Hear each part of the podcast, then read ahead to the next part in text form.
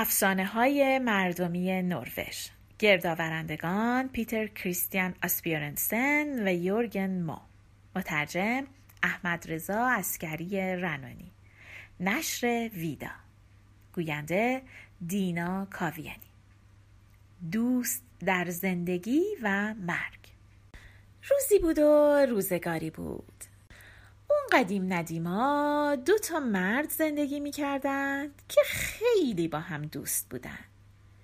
دوستی اون دوتا اونقدر عمیق بود که با هم پیمان بسته بودند که نه در زندگی و نه در مرگ هیچ وقت از هم جدا نشن. از غذای روزگار یکی از اونها قبل از اینکه خیلی سن و سالی ازش بگذره از دنیا رفت وقتی کمی از مرگش گذشت دوستش از دختر یک زمیندار خواستگاری کرد و اون رو نامزد کرد تا بعدا با هم ازدواج کنند. وقتی زمان جشن عروسی رسید مرد به گورستان سر قبر دوستش رفت و چند بار به قبر دوستش ضربه زد و با صدای بلند اون رو صدا کرد. اما خبری از دوست مردش نشد. مرد دوباره محکم به قبر دوستش زد. و دوباره با فریاد اسم اون رو صدا کرد. اما باز هم خبری از دوستش نشد. مرد برای بار سوم ضربه خیلی محکمی به سنگ قبر زد و دوباره با صدای بلند دوستش رو صدا زد و گفت که می‌خواد با اون حرف بزنه. همین وقت صدای پایی از فاصله خیلی خیلی دور به گوشش رسید و بالاخره دوست مرده از قبر بیرون اومد. داماد گفت چه خوب شد که اومدی. من اومدم اینجا چند بارم صدات کردم. مرده گفت یه جای دور بودم. همین فقط آخرین باری رو که صدا کردی شنیدم. داماد گفت امروز من داماد میشم. اگه یادت باشه قرارمون این بود که تو عروسی همدیگه شرکت کنیم حالا من اومدم تا تو رو به جشن عروسیم دعوت کنم. مرده جواب داد آره یادمه. حالا یه کمی سب کن. من برم سر و صورتم و بشورم. لباس مرتب بپوشم. بیام. این سر و وزم که برای شرکت در عروسی مناسب نیست. داماد باید برای پذیرایی از مهموناش می‌رفت. خیلی وقت نداشت. قرار بود همه در کلیسا جمع بشن. با این حال صبر کرد و همونطور که مرده از اون خواسته بود اونجا وایستاد تا مرده بره خودشو بشوره و ترتمیز کنه و برای شرکت در مراسم عروسی آماده بشه. دست آخر مرده هم حاضر شد و با مرد به کلیسا رفت. تو مراسم عروسی توی جشن شرکت کرد و شب شد. شب وقتی جشن تموم شد همه مردم به خونه های خودشون برگشتن. عروس و دومادم حاضر شدن که برن خونه خودشون. مرده هم می‌خواست که به قبر خودش برگرده. داماد برای اینکه دوستش رو تنها نذاره تصمیم گرفت مرده رو تا گورستان همراهی کنه. تو راه داماد از مرده پرسید که آیا در دنیای پس از مرگ چیزای عجیب و غریب وجود داره که دونستنش براش مفید باشه یا نه؟ مرده جواب داد بله چرا که نه؟ من عجایب زیادی دیدم داماد گفت چه جالب حتما دیدن اونا برای منم مفیده دلم می‌خواد همراهت بیام و اونا رو ببینم. مرده درخواست داماد رو قبول کرد و جواب داد. ببین این سفر خیلی طولانیه. اگر به این سفر بیای مدتی اینجا نیستی دیگه.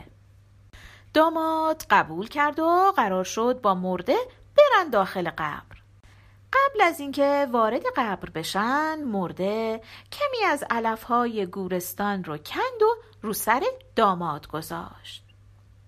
اونا مدتی در تاریکی از میان مرداب ها و آبگیرها پیش رفتند تا به یک دروازه بلند رسیدند همین که مرده دستش رو روی در گذاشت در باز شد.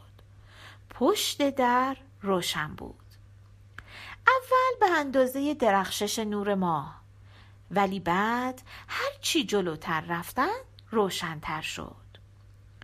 اونا رفتن و رفتن و رفتن تا به یه جایی رسیدن که یک چمنزاری بود سرسبز پر از علفهای تازه. اونجا چند تا گاوم بود. اون گاوا داشتن چرا می‌کردن و از علفها میخوردن. ولی همشون زار و نزار و لاغر بودن. داماد از دوستش پرسید حکمت اینا چیه که این گاوا این همه علف دور ورشونه اما همشون لاغرن؟ مرد جواب داد اینها همون کسانی هستند که کلی مال و ثروت دارن ولی هیچ وقت از جمعآوری پول و ثروت سیراب نمیشن. بعد دوباره راه افتادن. رفتن و رفتن و رفتن تا به یه چراگاه کوهستانی رسیدن که پر از سنگ و تخت سنگ بود. لابلای سنگا اینجا و اونجا چند تا علف هم در اومده بود. اونجا هم چند تا رمه و گاو و گوسفند مشغول چرا بودن.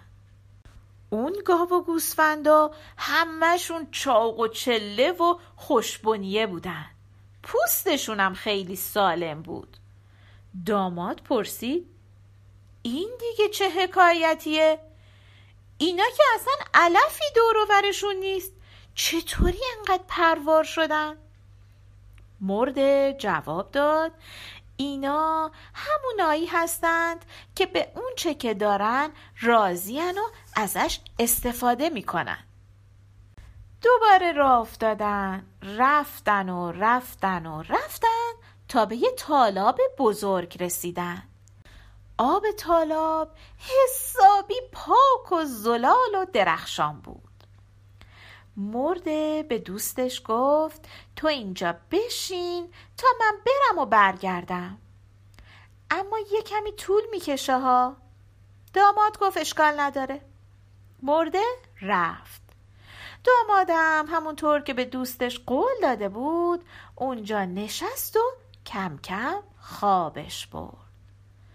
تو خواب همه چیز از یادش رفت.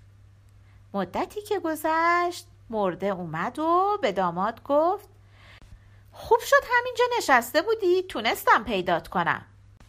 داماد خواست بلند شه اما متوجه شد که رو بدنش بوته و خزه در اومده. انگار که وسط یه عالم علف دراز کشیده باشه.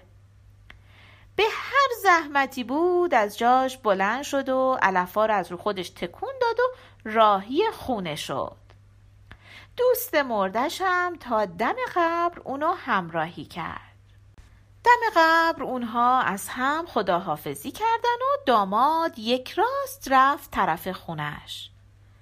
اما وقتی به جایی رسید که قبلا خونش اونجا بود نتونست اونجا رو بشناسه. این ور رفت اون ور رفت. به هر کسی که می رسید سراغ خونه و خونوادش رو می گرفت اما از عروس و خونوادش خبری نبود که نبود. داماد حتی بقیه آشناهاش رو هم ندید. خیلی وحشت کرد. تعجب کرده بود. داماد رفت به کلیسا و از کشیش سراغ عروس و خانوادش رو گرفت. برای کشیش تعریف کرد که چه اتفاقی براش افتاده. گفت که شب عروسیش با دوست مردش رفته داخل قبر. کشیش گفت که چیزی در این باره نمی‌دونه.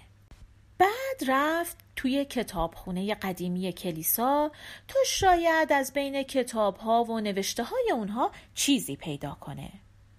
بعد از مدتی کشیش توی کتابها به یه داستانی برخورد که شبیه داستان مرد بود. کشیش به مرد گفت که این چیزایی که تعریف می‌کنه حدود 400 سال پیش اتفاق افتاده. گفت 400 سال پیش عروسی بوده که شب عروسی دامادش گم شده. مرد تعجب کرد. تو اون 400 سال یه درخت بلود کنار کلیسا رویده بود. مرد که 400 سال توی اون ده نبود خواست از درخت بره بالا و از اونجا همه ده رو به یک نظر ببینه. ولی خب استخونای مردم به اندازه 400 سال پوسیده شده بود. وقتی مرد رفت بالای درخت از اون بالا افتاد پایین و استخونای گردنش شکست و مرد.